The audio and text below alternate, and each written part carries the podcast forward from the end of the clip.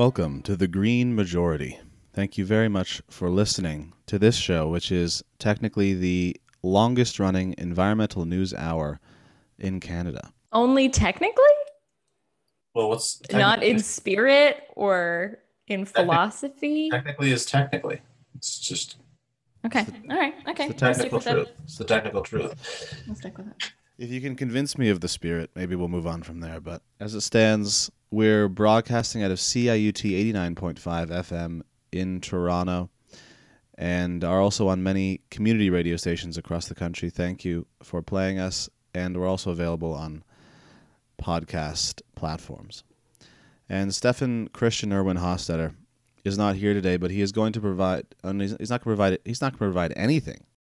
Anyway, I'm David Christian Erwin Hostetter. And I am Lauren Elizabeth Corlatour. We are your hosts of the Green Majority today. We're going to do a segment of climate news and some discussion, and then Amir Jandali is going to be interviewing Annika Greva from the company Loop about their efforts to introduce reusable packaging into supply chains. They're like taking zero waste principles into the like deliverable grocery world. Yeah, and, and shampoo and stuff. They're trying to convince they're trying to convince huge corporations to become like the beer store and they have a grand vision And it's like totally reusable. You like you go on the website and they have like little reusable carafes of Haagen Dazs. Yeah, just re- yeah, just like metal metal containers of cereal and ice cream and shampoo and stuff. And we're gonna learn all about it. So excited. All right, and so first for some news. So heat waves reaching close to record temperatures have sparked hundreds of wildfires in southern Europe and the Mediterranean.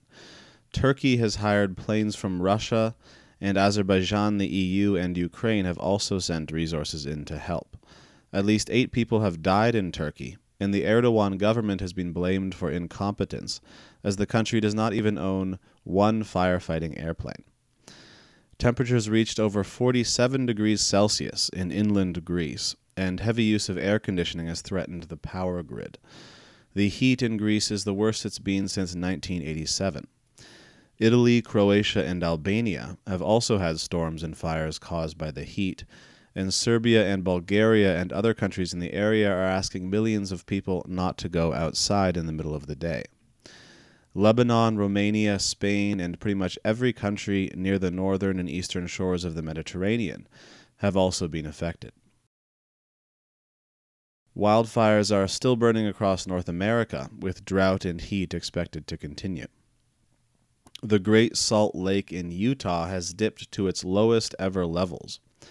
Farms in California are becoming difficult to insure, and the California utility PG&E is planning to spend 20 billion dollars burying power lines so they stop causing fires, which will probably also raise the price of electricity.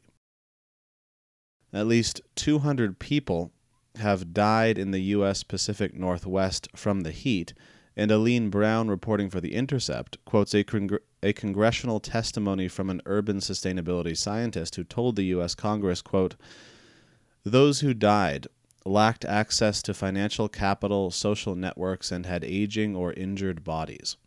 We knew who was going to die. I wrote a report stating as much in 2009.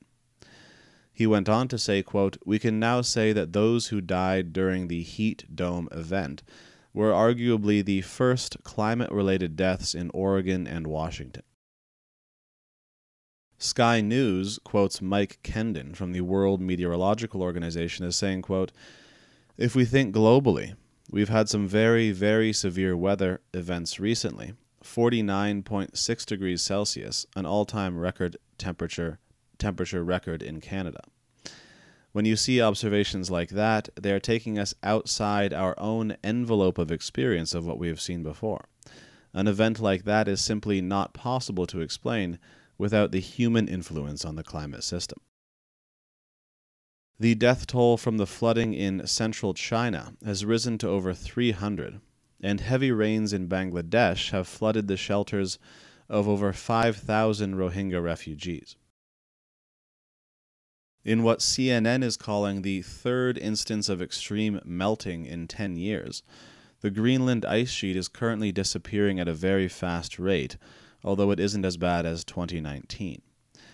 It's been estimated that as much ice melted on Greenland in one day last week as would cover the entire state of Florida in two inches of water. A study published in Nature at the end of July is warning of the increasing possibility of record shattering climate extremes. Reading, quote, models project not only more intense extremes, but also events that break previous records by much larger margins. These record shattering extremes, nearly impossible in the absence of warming, are likely to occur in the coming decades. We demonstrate that their probability of occurrence depends on warming rate rather than global warming level and is thus pathway dependent. This means they are contingent upon how much carbon we burn now and in the future. Another scientific report published in Bioscience reads, quote, On the basis of recent trends in planetary vital signs, we reaffirm the Climate Emergency Declaration and again call for transformative change, which is needed now more than ever to protect life on Earth and remain within as many planetary boundaries as possible. The speed of change is essential, and new policies should be part of COVID 19 recovery plans. We must now join together as a global community with a shared sense of urgency, cooperation, and equity. A recent study out of the Proceedings of National Academy of Sciences in the U.S. has found that the Siberian permafrost melt in 2020 did indeed release methane into the atmosphere. Another study published in Global Change Biology has found that under current trajectories, the emperor penguin will be essentially extinct by 2100. Finally, down in Minnesota, indigenous activists fighting the Canadian Enbridge Line 3 pipeline are being wounded by rubber bullets and violently thrown in jail. Over 600 water protectors have been arrested resisting the pipeline so far. Winona LaDuke recently pointed out that billions of gallons of water are being pumped out of the ground by Enbridge in the middle of a drought that has cut river levels in half. LaDuke told Slate, quote, It's the last tar sands pipeline because everybody's divesting. It's like the end of the tar sands era. And it's this Canadian multinational that is running roughshod over northern states and the people who live there because we're the people that live in Minnesota, Wisconsin, and Michigan, where the Enbridge main line is. We're the people here, and they're running over us and a fifth of the world's fresh water. And we're saying it's time to quit. It's basically selling our human rights, our water, our political rights, everything, our land, to a Canadian multinational. LaDuke went on to say, quote, It's brutal up here. I'm watching a very destructive pipeline tearing through the heart of my territory. This isn't abstract. It's a brutal rape of the North, and I'm standing on the edge of the easement watching it with a bunch of women. That's what it feels like. And I just spent three days in jail for it, and I'll probably spend some time after. That's why Joe Biden should care, because it's wrong what they're doing. Lawyer and activist Tara Houska, who was recently shot by police with rubber bullets, told Democracy Now! quote, we were under smoky skies and a red sun due to the wildfires that are raging in Ontario, just north of us and west of us, and next to a drought stricken river. So, a very, very deeply harmed river, and a gigantic drill in the background drilling through, attempting to put in a tar sands pipeline through that drought stricken river. And the level of brutality that was unleashed on us was very extreme. People were shot in their faces, in their bodies, and their upper torsos. I saw a young woman's head get split open right in front of me. And the arrests in person were also quite brutal, throwing people face down in the dirt and being extremely violent in a situation in, we, in which we were outnumbered by police at least two to one, and many, many, many counties present protecting this one place, and which also happens to be a county where a murderer, an actual murderer, is still on the loose has not been caught, but there were somehow over 50 police officers in that one place watching water protectors. Houska added that the police were glad of the event because they would get bonuses uh, for the harsh arrests. That's a lot to comment on um, from sort of the the really um, frightening coverage of um, all of the I was going to say natural disasters, but I hesitate to use the term natural disasters because they're hardly natural and they're very much inflicted by people. But from things like wildfires and intense flooding that we've seen over the last few weeks to to to what you were just speaking about with line three. Um, so I'm going to start with line three and then I'll I'll work back towards the warming.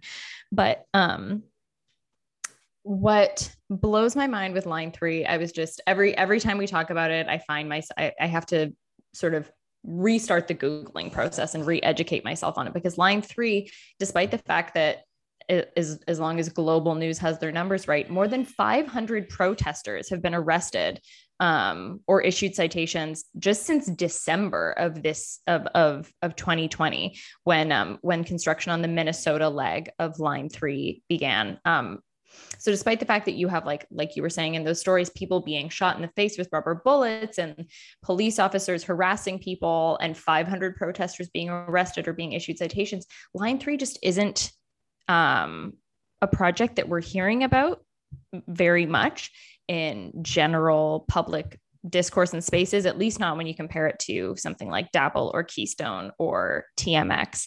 Um, uh, in BC, and and I'm not too sure what it's going to take to sort of get the necessary eyes on it in order to halt the project from happening. Because at this point, it's like, I don't know.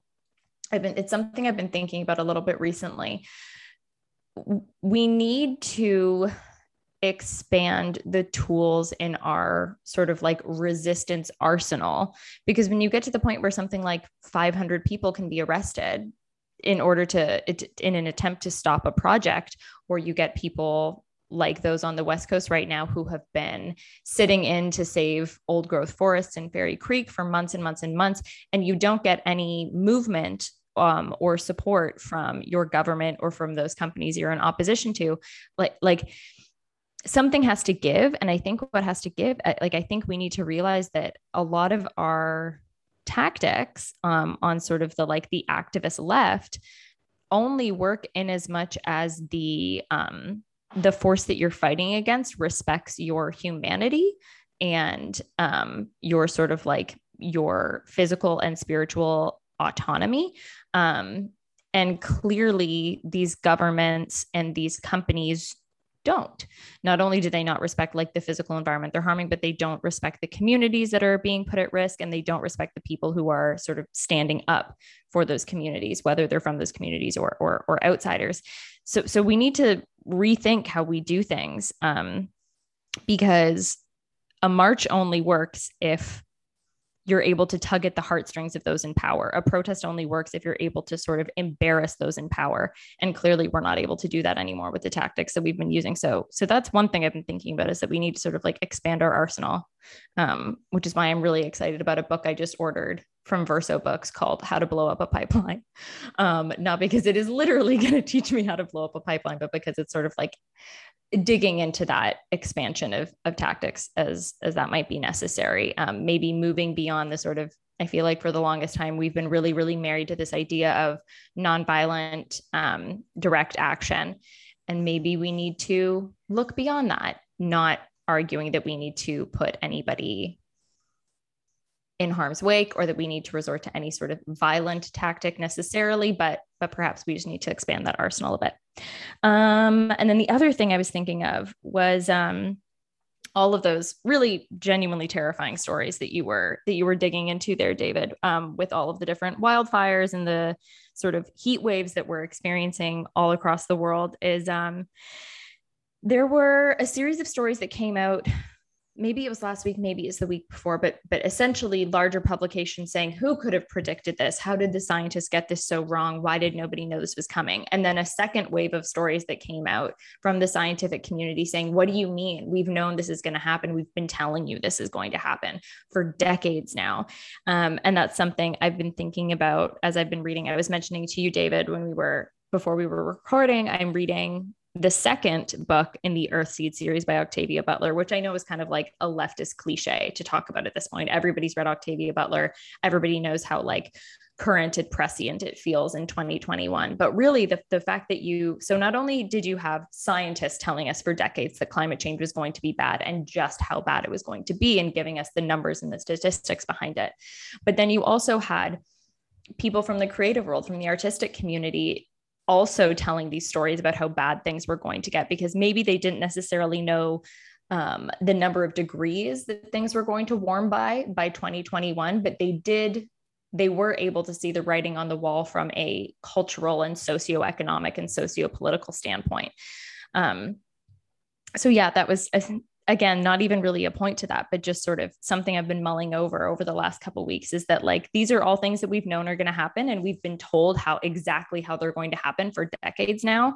For instance that book i'm reading parable of the talents was written in 1997 parable of the sower the previous book in the series came out in 1993 the same year i was born. So i guess I guess something that could be viewed as hopeful is the fact that if we have known what the problem is going to be for so long, therefore, like then we also know what the solutions are, um, and we know how we can get ourselves out of these problems and dig our way out and manage to salvage ourselves and our loved ones and our communities. So, um, just because things are getting really, really dark right now and really, really bad, and things are going to continue to be bad for quite some time, doesn't mean that we don't have the capacity to dig ourselves out of it. Because, um, yeah, we do, and we know those solutions. So, I, I don't know.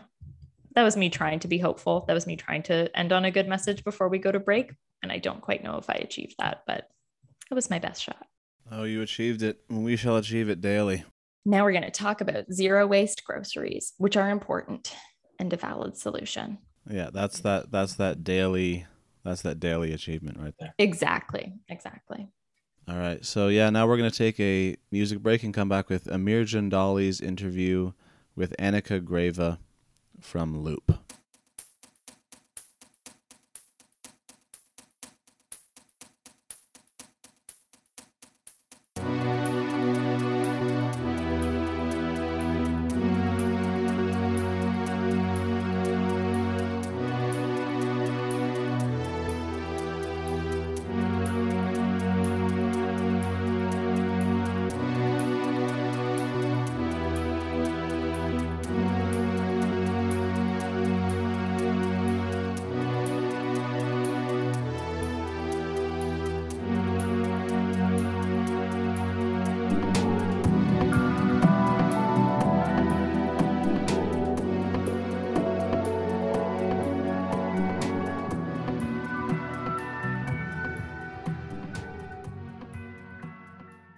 Welcome back, listeners. Amir here from Crown Heights, Brooklyn. And I got my hat on with a blue visor. It's cloudy outside, and I'm cozy inside. And I'm talking with Annika Greve. Say that correctly? Semi English, semi German? Yeah. yeah, that was good. okay, from Loop. And your title at Loop is? So I head up the business development team for Loop in North America which is a lot of words to say. I get to talk to people every day about new partnerships and how we can start to expand in a global reuse platform. Perfect. And if you've never heard of Loop before, I'm very excited to be sharing this with you. In short, what we're talking about here is a revival of the milkman model for everyday household items that you would use at home from Clorox sanitizing wipes, Haagen-Dazs ice cream to nuts to cleaning solutions, soap, you get a reusable uh, tote in the mail that has a prepaid shipping label. You have your containers inside, use your product, put the container back, send it back, zero waste created in the process. How's that for a primer coat? That's a pretty good primer. And okay. I'm happy to say as of September, it's going to get even easier when we go in store with our retail partners, which Come means there's on. no extra shipping, like no extra shopping trip for you. You go to Kroger, if you're in Portland, that's where we're launching in September with Kroger or with Walgreens in New York City as of January. Mm. Go to your groceries as you normally would, and you can pick up some stuff in a reusable format. Okay. So tell us more about that. How did that happen, or what's the deal? Absolutely. So if you want, I can take it back a little bit further just to talk about what Loop is and, and where we are. So Loop is actually a part of the larger TerraCycle group, which some of your listeners may or may not be familiar with. But TerraCycle has been around for about 20 years, and we're a social enterprise. What that means is that we're a mission driven company with the mission to eliminate the idea of waste. So, really, this mission drives everything that we do. We're active in 22 countries, including Canada and, and the US. We're headquartered in Trenton, New Jersey. And really, we've been going about that primarily by finding recycling solutions for the non recyclable. So, anything outside of your blue bin, think your flexible mm. packaging like your chip bags or your granola wrappers or to more complex waste streams like cigarette butts or even razor blades or dirty diapers in countries where those aren't compostable, which is pretty cool as well. What we've noticed though is recycling is so critical and necessary. We're now moving into something though that extends beyond recycling. Because if you think of your hierarchy of R's, reduce, reuse, then recycle. Recycling still takes a vast amount of energy. And as I just used with those examples, most of what we have today isn't actually practically recyclable because there's just no value in it for the recycling company. So we're trying to move beyond that and into the next phase, basically, where we're bringing more of the circularity in. So really going for a full circle here by moving away from single-use packaging into something that's durable and reusable. So Loop started about two years ago in May of 2019. Actually, we launched in the Northeastern US and in Paris, France as our first two markets mm. with this e-commerce platform that you mentioned earlier. So it's called loopstore.com in the US market, loopstore.ca. We just launched here in February in, in the Canadian market, which is really a smaller e-commerce platform. But the intent has always been, and this is where we're moving to this year, and we're actually live already in a couple of places, which I can go into, the intent is to make this accessible through your existing channels. So we're working with the Loblaws of the world, the Kroger and the Walgreens to be able to give you your favorite brands and your favorite products through your usual channels, whether that's in buying your favorite shampoo from, like I said, your favorite retailer, or getting your burger and fries in a reusable container from Burger mm. King, or your coffee from a Tim Hortons in a reusable cup, or what actually just went live last week as well with McDonald's as a reusable cup in the UK. So that's where we're headed. And 2021 is going to be a really exciting year. Wow. That's fantastic. That's it's if you've been in the environmental space to whatever scope or whatever degree, chances are there's always this initial heartbreak. There's always this initial thing, whether it's a YouTube video or something viral on Facebook about the turtles with the turtle with the straw stuck up the nose and whatever it is, there's this heartbreak, and then somehow that galvanizes you into action. I know from my own personal journey, it started with waste.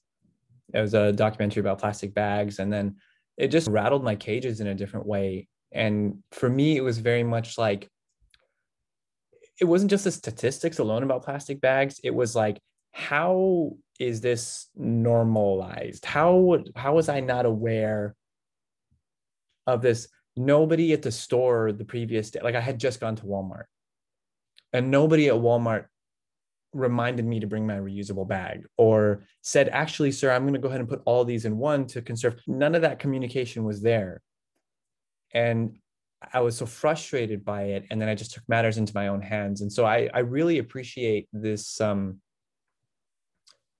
innovating in, in the area of waste because of how tangible it is you see it immediately. It's a whole systemic problem that you can see the results of the changes so fast. And now you're saying, I'm used to loop happening from the totes that you get in the mail, but now you're saying potentially McDonald's, potentially Burger King, like it's spreading. How does that, and I know you're relatively new to loop as well. How does that sit with you? How do you, how does that, what is that like for you? Yeah, I, I am relatively new still. I joined Loop about a year and a half ago. Mm-hmm. Um, I changed careers, I changed industries because very similar to but a bit of a different backstory there. But as a consumer, I want this to work so badly.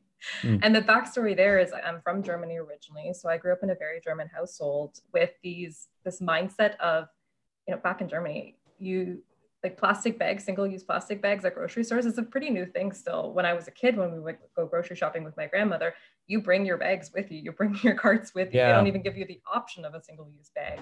Now it's obviously changed a little bit as well, but this is in the pretty recent past, like the 10, 15 years ago still. So I grew up in that kind of a mindset and it was just logical.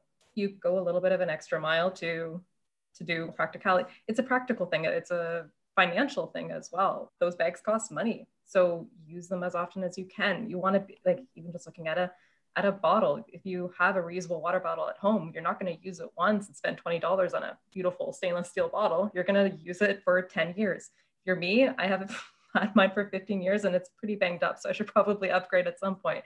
But you just, from a practicality standpoint, you use it. So I grew up with that kind of mindset. It was just logical. It made sense to me. So there, I, I guess growing up in Canada, it never really made sense. Like, why are we throwing this stuff out? Why is it just, why are we going through so much effort to produce something just to throw it out? So I started my kind of like journey to zero waste decades ago, I would say, more seriously for the past 10 years or so, dabbling in bar shampoo, going to refillery markets. And just even that popping up more and more in the last five years is incredible to see. I know in the Toronto space, we've had some refillery markets, but in the past five years, it's exploded. There's one in every section of the city now, which is great. But it just, it, you, as you go through this journey, you really have to rethink every single habit you have as a mm-hmm. consumer coming from how do you buy your groceries? So how many like mason jars can you really keep in your house and how do you clean the labels off of them? And then remembering to take those to get groceries for you. So it's really great if you're able to do it. But why I love what this company, what Loop is trying to do so much and why I really ultimately joined them to help bring this to life is it's trying to make it much more accessible for everybody. As a consumer group, over the past 50, 60 years, we've been trained to act disposable. And that is significantly hard to change right? You really do have to it's a full systematic change. And that's going to be so difficult if not impossible. So if you can make something that's much more less waste so zero waste style but put it back into that kind of a convenience of disposability mindset you're really getting the best of both worlds. You have the convenience and the affordability that you come to accept expect now but you're really minimizing that impact on the environment. So that's what we're trying to do here is putting it not in a consumer driven and the onus is on the consumer to refill and clean and make sure you have the right health and safety standards for all of your products too. Mm. but putting it the onus back into the professional supply chain. So it's going to be professionally cleaned. If you buy a bottle of coca-cola or like a tropicana juice at the grocery store we're going to clean it for you for, for them, bring it back to PepsiCo or to Coca-Cola or Nestle or whoever that may be. And they're going to professionally fill it just like they do any new product. It's just mm. that it happens to go into a reused bottle.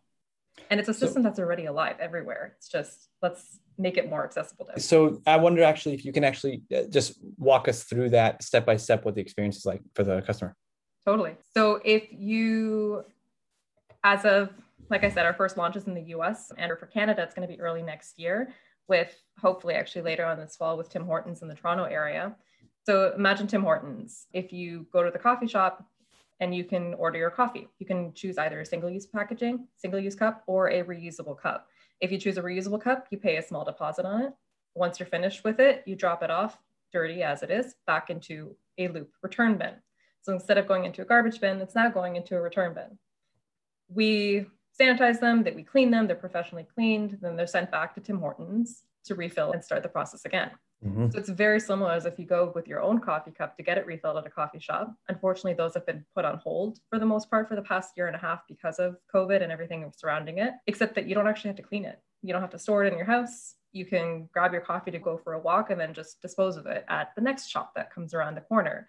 So really you're you're again trying to emulate that. So for you as a consumer, your habits don't change that much. You just happen to put it into a different bin. And then how about the at-home experience?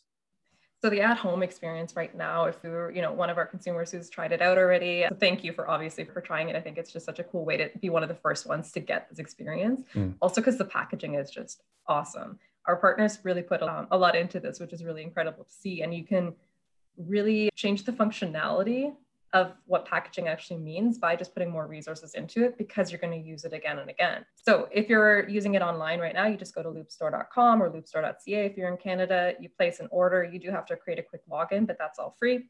You do your shopping as you normally would, it's just a standard e-commerce site, and then it gets delivered to you in a reusable tote bag. And when you're done, whether it's like a nut butter or if it's a Haagen-Dazs ice cream, don't rinse it, don't do anything with it, just as you would with any kind of packaging, throw it out and, and in Canada, you're probably doing some wish cycling, which means you're throwing it into the recycling bin, hoping it gets recycled, or into the garbage bin. Just put it back into your loop bag. And then when you're ready, schedule a pickup, and FedEx or UPS will come pick it up from your door. And again, it comes back, gets cleaned, sent right back to the manufacturer for refilling and starting it again. And when we're saying a tote bag, we're not, it's not like your a canvas tote, your example, it's like a box. Yeah, think think like a cardboard box that is made out of a reusable fabric and that it's cleaned and and sanitized by us and then like building and, and put back again in the next rotation. What uh, have you seen or or I know water use might be a big concern. And I've had lunch actually with Tom's the founder of TerraCycle and Loop. Yeah. A long time ago, the stars just aligned. We were in the same place, the same time, and we got to chatting. And then he was talking to me about the importance of it at scale. And there's a certain place at which it starts making sense, and a certain place at which you have to use something over a certain amount of time for it to start making sense. Do you have a any sense of how that yeah, works? Absolutely. A great way to think of it too is in your own home. Hand washing your dishes takes a lot more water than putting it into a dishwasher because you're using less more water for one unit than you mm. would for 10 units in your dishwasher at the same time. Very similar in terms of this. We wash on a professional scale, which means that the water usage is actually pretty economical compared to like again hand washing it at home. The main thing is where where most of the environmental impact comes from across all packaging is that initial resource extraction from the earth. So that mining operation to get the oil out of the out of the world out of the earth and then coming it back into getting it to process and then to another processor and then from there to a pelletized kind of plastic that can actually be molded and then to a molder and then into a packaging manufacturing and then a filling site. Massive amounts of energy to make that work. So what we're trying to do when you see the recycling point, at least you're still, I guess, honoring those particles and those that that resource that you took out of the earth to make it work again better, longer. But when you're reusing it, you have it in the same form, which is the best part because then you don't put any resources into breaking it down and re- remaking it into a new kind of packaging. So, as you can imagine, though, putting something into a reusable format, you need it to be more durable. So, you need to put more resources into it initially. So up front, if you look at a plastic water bottle versus a stainless steel water bottle, if you're using them once, plastic water bottle is less of an impact on the world. But what we've seen is after about three uses of the stainless steel bottle, that actually breaks even with a single use bottle in terms of a, an environmental impact. And then after three uses, you're really just seeing benefit from it. This is an average, as, again, like a shampoo bottle is going to be very different, uh, 20 liter kitty litter type of packaging. Mm-hmm. But looking across the averages, that's what we found. So to be part of the loop system, we test for durability and cleanability, which means that it can go through the full system of consumer use to cleaning to refilling at least 10 times, ideally hundreds or more though. Mm. And that's what we expect most of the products to be able to go through.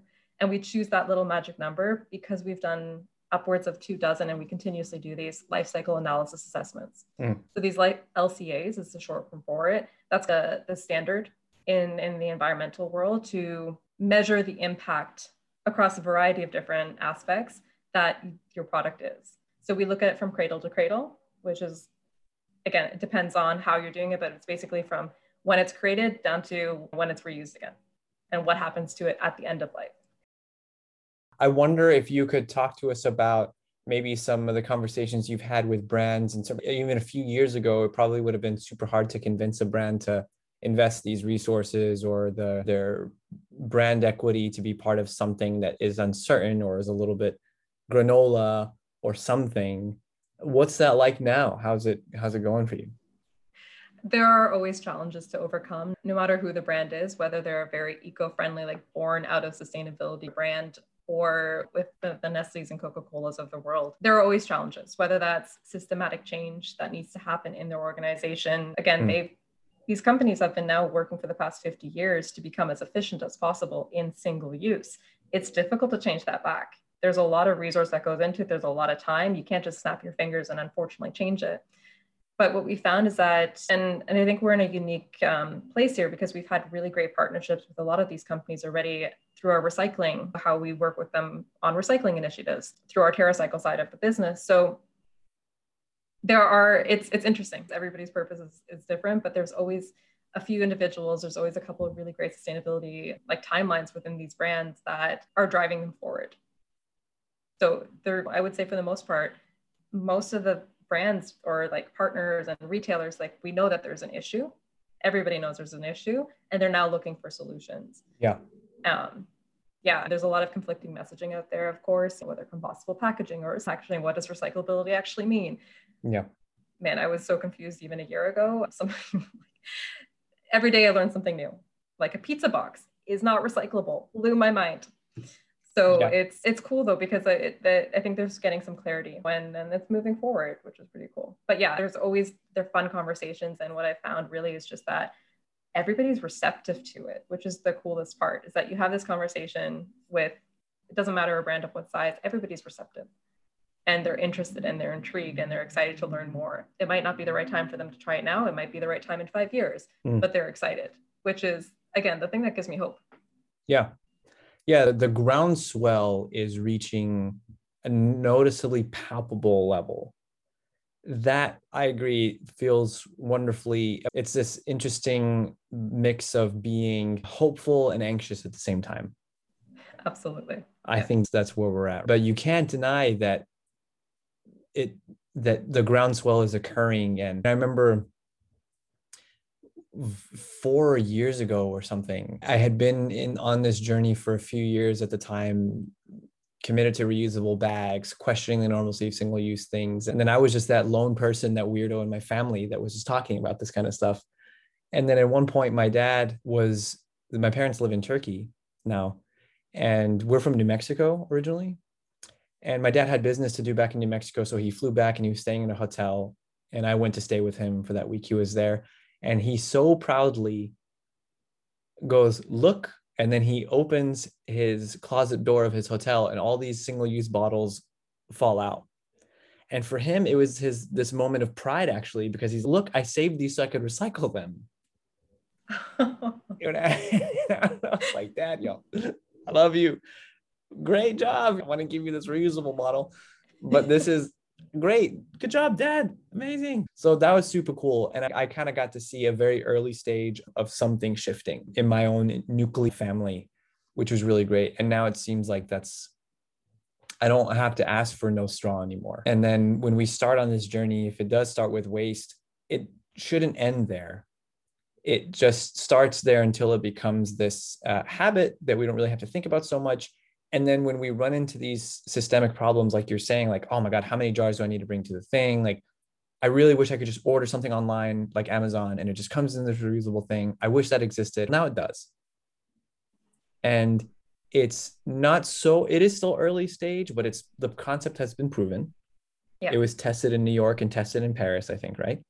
And then now it's in how many cities and countries you said yeah, that's exactly it. We have our we have our proof of concept, which really means are companies interested? Are they participating? Uh-huh. Are consumers interested? Are they participating?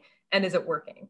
Mm. And across all three of those, we have a resounding yes. So we are actually live already now in store with with Carrefour, who is the largest retailer group yeah. in in France.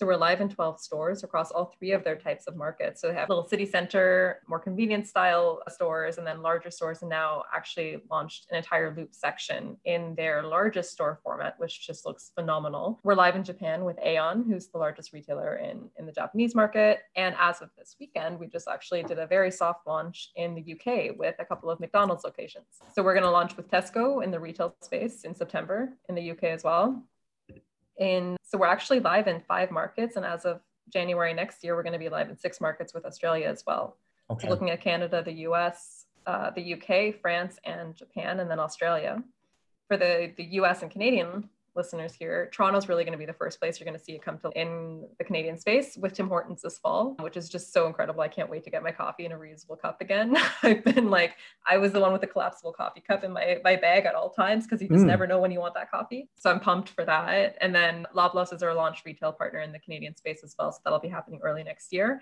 and in the US space, New York City and, and Portland coming live this September, which is going to be just phenomenal. And with Burger King as well, who's launching with us on a global basis in all of those markets. Oh my gosh. It's moving. It's moving.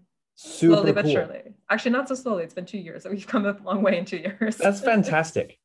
I'm yeah. working on a project now. It's been seven years I've been working on this project, and it is nowhere near the level of complexity as this. So that's just tremendous. The amount of energy and uh, this is the potential energy that you guys are converting into kinetic energy here in this project. And I'm just googling stuff as you're talking to me. Yeah. Um, pull the mic over a little bit more, and so I I uh, was trying to find something about the the section in. Yeah. You said Kroger, right? Kroger. So Kroger will go live early September in Portland under the Fred Meyer banner.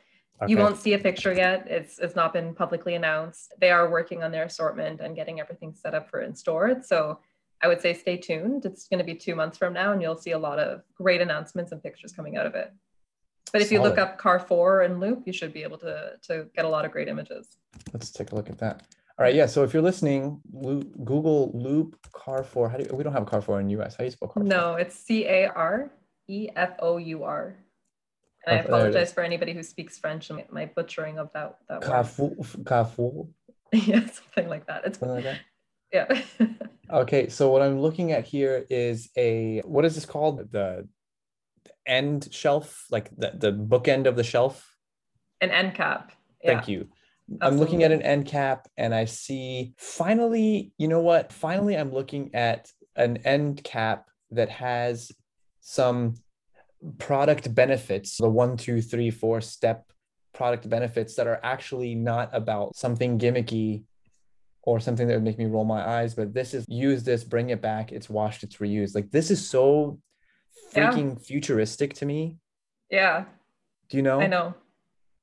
I hope that in a year from now, it's not going to be futuristic anymore. It's just the norm. I've also just sent you a link here. Uh, if you oh. go to exploreloop.com, you can get some great examples of where we are globally and where we are with our partners right now. So for any listeners, I go to exploreloop.com and it okay. gives a great view of our global partnerships for this and some really fun packaging examples. I, and I know probably so for some of our listeners, exactly like you were saying earlier with your grandparents used to just bring you reusable bags. I know there are nations or countries or, or people, organizations that have been doing this forever. In 10 years ago, in this documentary that I watched that got me on this path, it's called yeah. Bag It, is about reusable bags.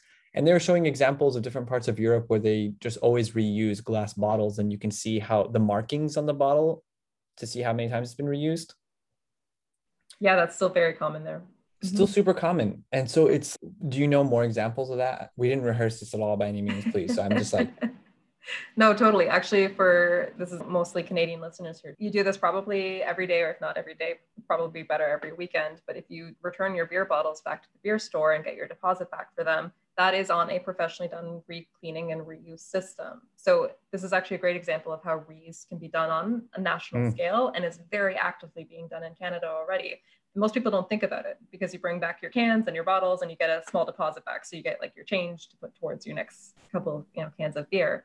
But those are cleaned professionally and refilled by the individual beer manufacturers and, and, producers. They have a return rate of, I think, 90% annually on an ongoing basis, which is just phenomenal it very like closely correlates to some of those return processes in like Germany where they use the, the glass bottles and a lot of our partners still do that so yeah there's some really cool ways to like age gracefully when you're looking at packaging like those white lines that you mentioned on the bottles point mm. them out and say look make this line whiter because it means it's been used more often i am personally proud of my dented up and scratched stainless steel bottle because it's been through a lot and i can show that it's been through a lot yeah. although i do get made fun of it for regularly and it doesn't stand so well anymore so there are some just things that can happen but yeah, it's it's some really great systems that exist already, or other examples in the North American space. Again, if your example, but if you have a keg for like your university keggers, you bring that back and get a deposit back, or your propane tank for your mm-hmm, barbecue, mm-hmm, mm-hmm, or your soda stream, which again is something that we had, like my family had in Germany 15 years ago. So just so excited that it's here now too. So that works really great when you have one or two kind of professionally done reuse systems, it doesn't work well when you have a hundred because you cannot bring your propane tank back to the beer store to get your deposit back. You mm. can't bring your beer bottles back to the gas station to get your deposit back. So when you have like 100 different things, you can't go back to 100 different stores to manage your deposits. So that's what we're really trying to build here is this buy anywhere, return anywhere feel. So that if you buy your coffee from Tim Hortons, you can drop it off at Loblaws when you get your groceries and get a deposit back. Same thing if you buy, have a shampoo bottle, you can drop that off when you're getting your lunch at Burger King the next day. So you can really start to Damn. make it as close to disposability as you possibly can. Again, bringing in that convenience that we've all just become so accustomed to. Yeah.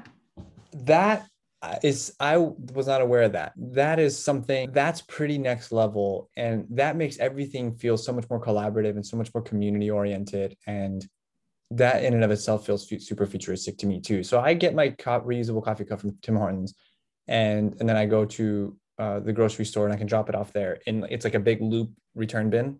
Yeah, it's basically if you think of it as you have your garbage bin, you have your recycling bin, and you'll have your return bin. So okay. you have things for recycling, for unfortunately the landfill, Hopefully that'll get smaller and smaller with time. And then your reuse bin. I love it. Okay, so I have some questions about cost and your capture rate, your return rate. But before that, now that we're on this, and you just said a, a beautiful opening to a segue, hopefully we see the the landfill bin get smaller and smaller over time and we talked about this a little bit yesterday when we did a little prep but i wonder if you now that you've been in this space for, for the time that you have what do you see as the if when your job is com- when circular systems are circular and we're in the year 2050 and we've done everything right what does that snapshot look like? What are the elements at play? What does that look like to you? Yeah uh, i love that question. And I find it hard to project, you know, that far away because there's I am hoping for some really cool other innovations to come into space and really keep looking at what the next next best thing is and keep learning and improving because nothing is going to be perfect, nothing is perfect. So even to your point, if we do everything right, there will probably still be something that we need to fix at that point. And that's really the mentality we have here too is start somewhere and improve. Mm. Learn and improve because if you don't do something, if you don't start anywhere, you're never going to get anywhere. So reuse is not going to be the end all solution. It's not going to be the end all solution for everything. It won't work in all cases. Recycling will not work in all cases, as we've already seen. Like it, it's not working in all cases right now. Some things will be a single use just because of like hazardous waste and medical things, but then maybe that can be repurposed in a different way, in a different manner. So yeah, my ideal world and in 20, 30, 40 years, hopefully a lot sooner than that, is it just becomes second nature to reuse as much as you can. Again, it's an economical thing for you too. I don't buy plastic water bottles because that's expensive. if you look at that on an annual, like even on a daily basis, how much water you drink, that's up a lot of money. So reuse as much as you can in all spaces. We are, I didn't even mention this earlier, but we are not just in the food and grocery space and with quick service restaurants, but we're working with Ulta in the United States, which is a cosmetics retailer. So it's really branching into all industries. Wherever there's a, a cause for reuse, um, you know, do it. Uh, the same thing with secondhand clothing. That's taking off like like crazy and people are mending clothes and companies are now re- becoming more responsible for mending their clothes and putting in some really great pro- like processes as well making them more durable again like they were 50 60 years ago where you would take them to a tailor and mend them. So I, I see the majority being reused which is just again it makes logical sense. Repurpose whatever you can I'm a huge DIY junkie. I try to repurpose everything just for fun. I like to fiddle a lot and fidget, doing fun things with that. Do upcycling wherever you can. That's how I see it in the future. I, I see a very large reuse bin municipality wise, Toronto, like every city bin where you see should have some kind of thing in a reuse and small recycling bin and then hopefully a garbage bin intermittently. And a smaller one. Yeah. And then and some maybe some sort of like truly compostable stream totally. as well. Maybe yeah. for things like the napkin, maybe chip bags or little things yeah. like that could who knows what kind of breakthroughs we'll see in that space but so. there's room for everything and i think everything is needed to your point it's not just Absolutely. about this one silver bullet it's like a bag of bullets and i like to think of it as a bag of seeds I like that's better. It's much better. You know, right? We've learned anything from nature. Diversity is key in everything, right? At the forest, it's that it grows best when there's just like a little bit of everything, and I think that's brings true across all things in life. So absolutely the the bag of seeds is, is a really nice analogy. Yeah the diversity of it. Yeah that's and that's so exciting too because we think it's just going to need to like this one thing but it's so many things all working together as a system as an ecosystem. We are an ecosystem and that's that's awesome. So let's so how would this work for the person that wants to hop on loop store right now? And what should they expect in terms of how much is it going to cost me to do this? When is it going to arrive? How do i send it back yeah, totally. So prices vary. For the most part, we try to be as like on par. Like most of our partners want to be on as par as they possibly can with their prices in single use containers today because again we're everybody's taking a bit of a loss of this because everybody's really excited to make this work and to make mm. it scalable which is where you're going to get like economics come in. But if you're a consumer you go onto the website there's no cost like there's no subscription model nothing within that space. You just create a, a free login. I apologize in advance the website is a bit clunky. We are not a good retailer. We don't want to be a retailer. So again keep in mind this is short term. But definitely encourage you to check it out. You put your bet like your items into the virtual tote and then when you're ready to ship you just you know pay for it and then get it shipped. So you'll always see two prices on each item. So if you're picking up a pint of Haagen-Dazs ice cream, you'll see a price for the ice cream, and then you'll see a deposit price. Mm. So it's always going to be listed separately. That deposit price is going to go off of your credit card for a minute. But then when you return that that Haagen Dazs container empty, that deposit price is going to go back onto your account, and then you can take it back onto your credit card as a refund. Again, just thing, same thing with any of the Canadian listeners here. When you go to the beer store and drop off your cans, you get those five cents back or the 15 cents back. Just as you would see them at the beer store at your Loblaws on, on two separate line items, it's the same exact thing within this. So temporary deposit, when you return it, you get that money back and then you can restart it again. I love it. If this is something you're interested in and you are hearing us and you decide to try out Loop Store, contact us and let us know how that goes for you. I think that was really cool. I've been yeah. A, super nerd in this space for a long time. And I remember when it was my turn here in New York to be part of the beta group or whatever the prototype group, like two years ago or something. I was thrilled and, and I love it. And I still use it time and time again. And now I'm in a place where I'm like, okay, cool. Maybe I can coordinate with my neighbors. And I love my neighbors. There's four of us on our floor Tony, Pete, and TJ in 1A, Juliana and David in 1B. Kristen just moved in a couple of months ago in 1A on my side of the hallway. And hey, guys, let's, why don't we all just order our Tide uh, laundry detergent together? I'll keep the tote in my apartment, whatever, that kind of thing. Love so it. it's it's cool. It's a com- community building thing as well. If you do decide to try it out, find a way to get a hold of us. Green Majority, not too active on Instagram, but it does exist. So message us on on on Instagram and just say, you know what, I tried Loop and it's dope, or I tried Loop and I don't know if it's for me, but I'm glad it exists. That would be good feedback too. Yeah, uh, I love all the feedback. That's it. All the feedback. Uh, I think any other thoughts from you as we round this up, round this out?